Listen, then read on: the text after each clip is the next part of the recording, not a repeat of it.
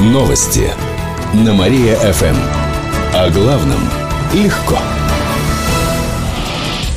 Здравствуйте, в студии Алина Котрихова. В этом выпуске о событиях из жизни города и области. Бывшего директора Радужнинской ТГК приговорили к сроку. Валерий Горяев получил полтора года условно с испытательным сроком два года. Он осужден за то, что злоупотребил полномочиями. Как сообщили в пресс-службе регионального управления МВД, тепло не поступало в дома жителей Радужного, поэтому почти четыре месяца у них не было горячей воды. Вместо этого теплоэнергию использовали на нужды посторонней организации. Все это скрыли от поставщика газа. Теплогенерирующая компания накопила перед ним большой долг. Сама она неоднократно банкротилась. Меняла название. Оборудование для учета теплоэнергии было неисправным. Горяев должен возместить поставщику газа еще более полумиллиона рублей. Это половина от причиненного ущерба. Еще пятьсот тысяч он оплатил в ходе следствия. Тогда же Горяев признал вину. Сайт для приема заявлений в школу не выдержал родительского напора. Накануне начали принимать первые заявления о зачислении в первый класс. Пока прием ведут только гимназии и лицеи. В департаменте образования рассказали, что родители уже подали более двух тысяч заявлений. Из них более тысяча триста в электронном виде. На сайте учетной системы даже возникли технические проблемы из-за большого количества одновременных запросов. Сейчас разработчики их устраняют. Родители могут также принести заявление в письменном виде в само учреждение. В эту пятницу начнется прием во все остальные школы области. Кировчане могут позвонить по номеру горячей линии двадцать один семьдесят три ноль три. В этом году в первый класс пойдет более тринадцати тысяч первоклашек. На тысячу мужчин в области приходится более тысячи ста женщин. Эта тенденция в целом характерна для России. Средний возраст кировчанок по итогам переписи две тысячи десятого года – сорок три года. Большинство жительниц области выходят замуж в возрасте от двадцати одного года до двадцати пяти лет. Правда, каждая четвертая потом разводится и снова идет под венец. Обычно кировчанки становятся мамами в возрасте от двадцати трёх до двадцати девяти лет. Почти у половины женщин двое детей. Правда, около трети мам не состоят в браке. В Кировстате отметили, что жительницы нашей области успешно совмещают семью и работу. Женщины возглавляют почти треть всех кировских организаций. Около половины бизнес-леди. Самой молодой из них еще нет восемнадцати лет. Сами жители города в основном сошлись во мнении, что современная кировчанка должна быть умной и интересной. Сань должна уметь хорошо. А все остальное само как-нибудь научится. Следить за собой, хорошо причесанная, хорошо одета, уметь готовить, интересоваться политикой. Вы готовите это в любом случае должна быть. И чтобы с ней было интересно о чем поговорить. Красивая, обаятельная, замечательная, любящая и вообще очень открытая и откровенная. Умная должна быть, самое главное умной. Красота и дурость это же несовместимо, правильно? Эти и другие новости читайте на нашем сайте мария эф эм точка ру. А у меня на этом все. В студии была Алина Котрихова. Новости на Мария-ФМ. Телефон службы новостей Мария-ФМ семьдесят семь сто два и девять. Новости на Мария-ФМ. О главном легко. Здравствуйте! В прямом эфире на Мария-ФМ Диана Богатова. В этом выпуске о событиях из жизни города и области. Полицейского задержали за взятку в полмиллиона. В этом подозревают сотрудника Центра лицензионно-разрешительной работы регионального управления МВД. Его задержали вчера вечером на улице Романа Ердякова с поличным. пятьсот тысяч рублей он получил от руководителя охранного агентства. Взамен должен был затянуть сроки проверки организации. Как сообщили в пресс-службе полиции, сейчас проводится служебная проверка. По ее результатам решат вопрос об увольнении сотрудника. Руководителей привлекут к дисциплинарной ответственности. В МВД напоминают, что о противоправных действиях стражей порядка можно сообщать анонимно по телефону доверия пятьсот восемьдесят девять семьсот семьдесят семь. Самолеты из Кирова в Нижний Новгород и Пермь стали летать чаще. С начала и до конца марта рейсы в эти города осуществляются каждый день, кроме выходных. Ранее самолеты в Нижний и Пермь летали только три дня в неделю. Сейчас в течение марта в Нижний Новгород можно слетать по сниженной цене за две тысячи триста рублей, сообщают в Кировском аэропорте Победилово. Также изменилось расписание рейсов до Санкт-Петербурга. Теперь самолеты из Кирова отправляются в девять сорок пять утра, а обратно в двенадцать сорок пять.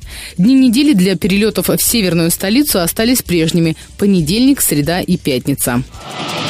В налоговой научат заполнять декларацию. В начале следующей недели там начнутся дни открытых дверей. Специалисты налоговых органов подробно расскажут о том, как и в какие сроки предоставлять декларацию на эн дэ эф эл.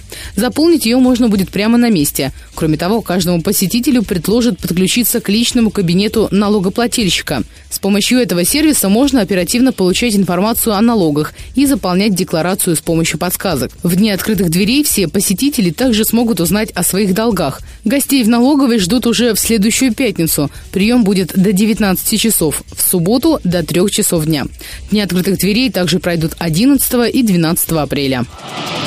Эти и другие новости читайте на нашем сайте мария эф эм точка ру. На этом у меня все. В студии была Диана Богатова. Новости на Мария-ФМ. Телефон службы новостей Мария-ФМ семьдесят семь сто два и девять. Новости на Мария-ФМ.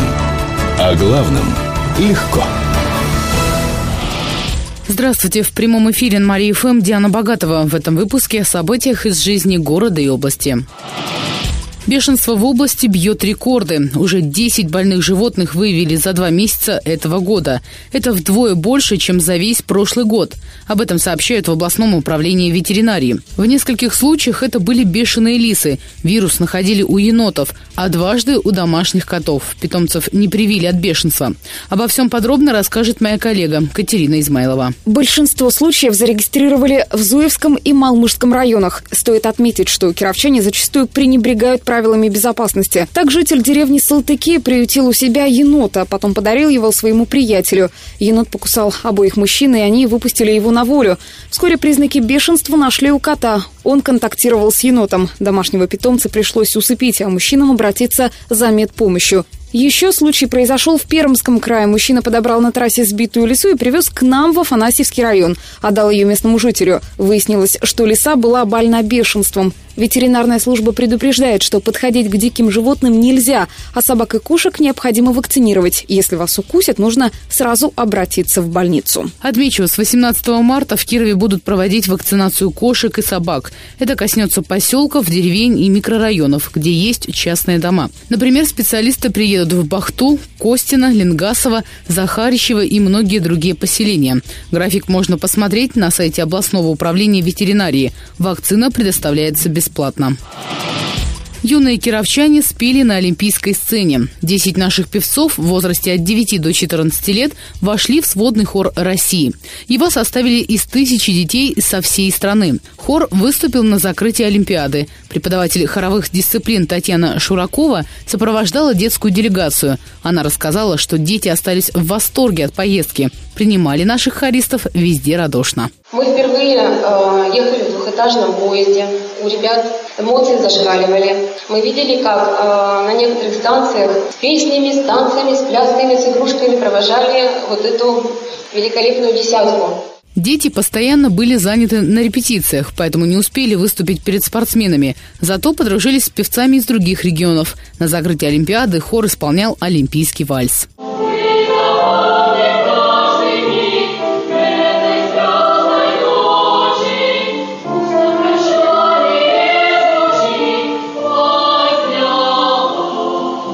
На Олимпиаде также выступил кировский фольклорный ансамбль «Слобода». А четырнадцатого марта коллектив «Красная горка» из Кельмези выступит на Паралимпийских играх. Эти и другие новости читайте на нашем сайте мария эф эм точка ру. На этом у меня все. В студии была Диана Богатова. Новости на Мария-ФМ. Телефон службы новостей Мария-ФМ семьдесят семь сто два и девять. Новости на Мария-ФМ. О главном легко. Здравствуйте. В прямом эфире на Мария-ФМ Диана Богатова. В этом выпуске о событиях из жизни города и области. Должникам смогут чаще отключать газ. Теперь газовщикам разрешили отключать пользователей, если они не оплатили счета за два месяца.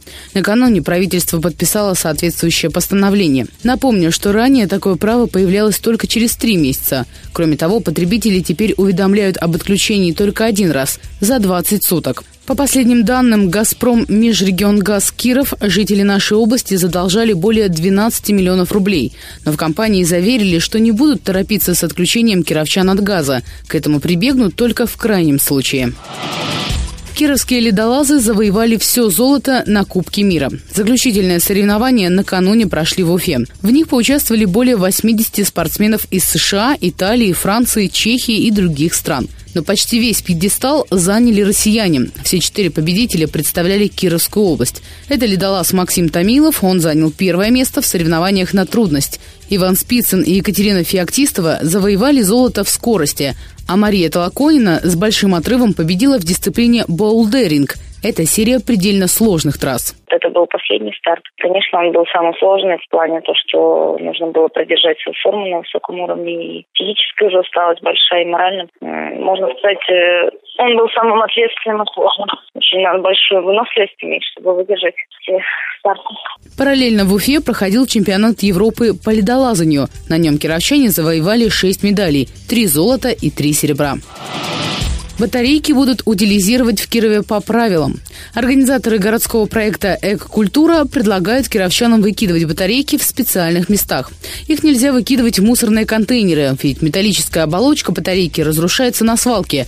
Чем это опасно, рассказала руководитель добровольческого объединения «МИК» Ирина Шамонина. Содержание батареек, оно попадает в почву, в сточные воды и грязняет окружающую среду, потому что внутри батареечки содержатся тяжелые металлы, а тяжелые металлы, как мы знаем, являются ядами, и они накапливаются в организмах живых существ, в том числе и человека. Сейчас уже открыли более десяти пунктов приема в школах, библиотеках и других организациях города. Например, в клубе «Вятская ладья», магазине «Антресоль», библиотеке имени Герцена, школах номер четырнадцать, семьдесят и сорок восемь.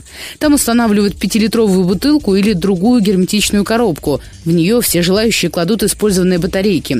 После того, как их соберут, их вывезут на специальный завод по переработке в Челябинск. Активисты приглашают организации города присоединиться к проекту. Акция по сбору батареек продлится до конца года. Эти и другие новости читайте на нашем сайте мария эф эм точка ру. На этом у меня все. В студии была Диана Богатова. Новости на Мария-ФМ. Телефон службы новостей Мария-ФМ семьдесят семь сто два и девять. Новости на Мария-ФМ. Здравствуйте. В прямом эфире на Мария-ФМ Диана Богатова. В этом выпуске о событиях из жизни города и области. Управляющие компании задолжали более миллиарда рублей. Это долг Кирова и Кирово-Чепецка за горячую воду и отопление, сообщают в Кировской теплоснабжающей компании. Сейчас в этих городах работают более шестидесяти управляющих компаний. В числе должников оказалось больше половины. Так, самая крупная задолженность у управляющей компании Ленинского района – почти триста пятьдесят миллионов рублей. Если компании не выплатят деньги, их будут взыскивать через суд. Отмечу, что долг мог накопиться из-за того, что сами жители не платят за коммунальные услуги.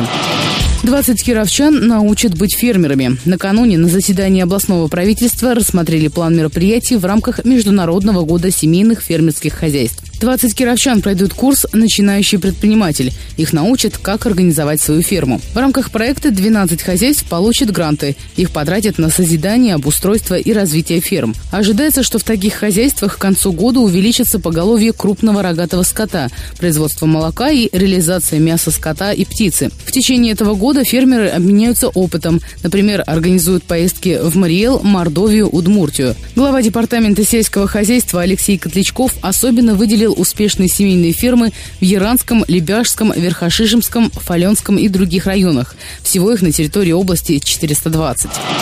Олимпия вновь проиграла Барсу в серии плей-офф. Игра состоялась накануне. Но на этот раз счет был не таким разгромным. Матч закончился с итогом два один в пользу соперника из Казани. Первая половина игры не принесла Олимпии ни одного очка, хотя Барс забил уже две шайбы. Вернуть матчу интригу удалось только к концу, однако атаки олимпийцев не принесли успеха. Исполняющий обязанности тренера Олимпии Валерий Горяев отметил, что если бы не усилия нашего вратаря, счет был бы крупнее. В четверг состоится еще один матч с Барсом в рамках серии плей-офф. Отмечу, соперник является лидером в Поволжье. На этом у меня все. В студии была Диана Богатова. Далее на Мария-ФМ слушайте утреннее шоу «Жизнь удалась». Новости на Мария-ФМ. Телефон службы новостей Мария-ФМ семьдесят семь сто два и девять.